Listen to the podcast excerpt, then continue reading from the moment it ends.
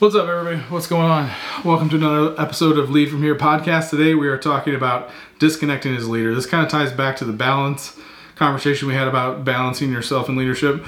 And um, so I'll link that below in the description. But ultimately, you know, disconnecting as a leader is something that I um, was terrible at for a very long time, and something that I have more recently embraced disconnection because I found that over time, if you've been with the company for a while, especially, but it doesn't take that much time. It only takes a couple months if you're not disconnecting properly to kind of start showing signs of burnout, frustration, not being as good as you want to be in a situation. Um, disconnecting, not disconnecting, staying connected all the time, especially nowadays when you're working from home, is, is very easy to stay connected way more than you can or should um, mentally handle. Um, and, and that sounds like you're not strong enough, but it's just it's the reality of the human nature is that you can't stay that focused on something for so long without burning out.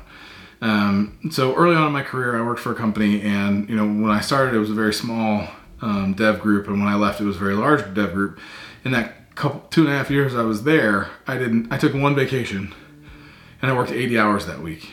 It was awful. I was in a bad headspace, and I ended up being asked to resign from that company it was not pretty. It was not a good space. This was not a good spot. I also got a divorce and, and towards the end of that too.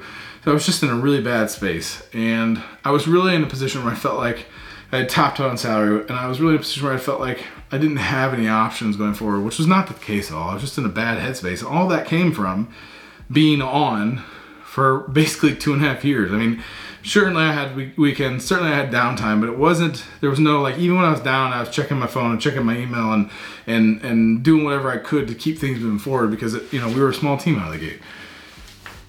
So fast forward to now, um, where I'm at.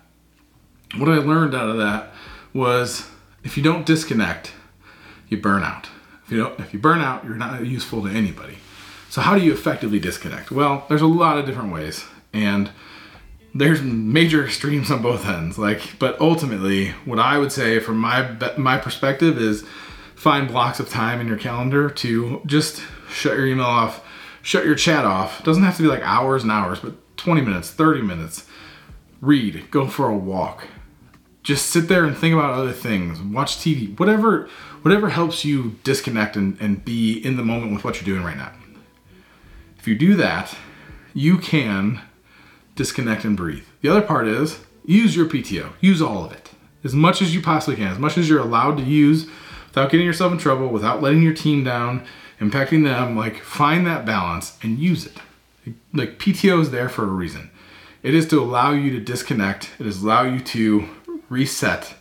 And if you do those things, you will feel much better be much better at your job. Now, as you climb the corporate ladder, that becomes harder and harder because your expectations of availability change. They become greater ultimately the, the higher you get in a company. So it's really important to have those dedicated times where I have communicated to my leaders, to my peers, I am shutting off for this amount of time. I am shutting off for this, shutting off for that. You are owed PTO. So at the end of the day, I end up taking between four and six weeks of PTO most years.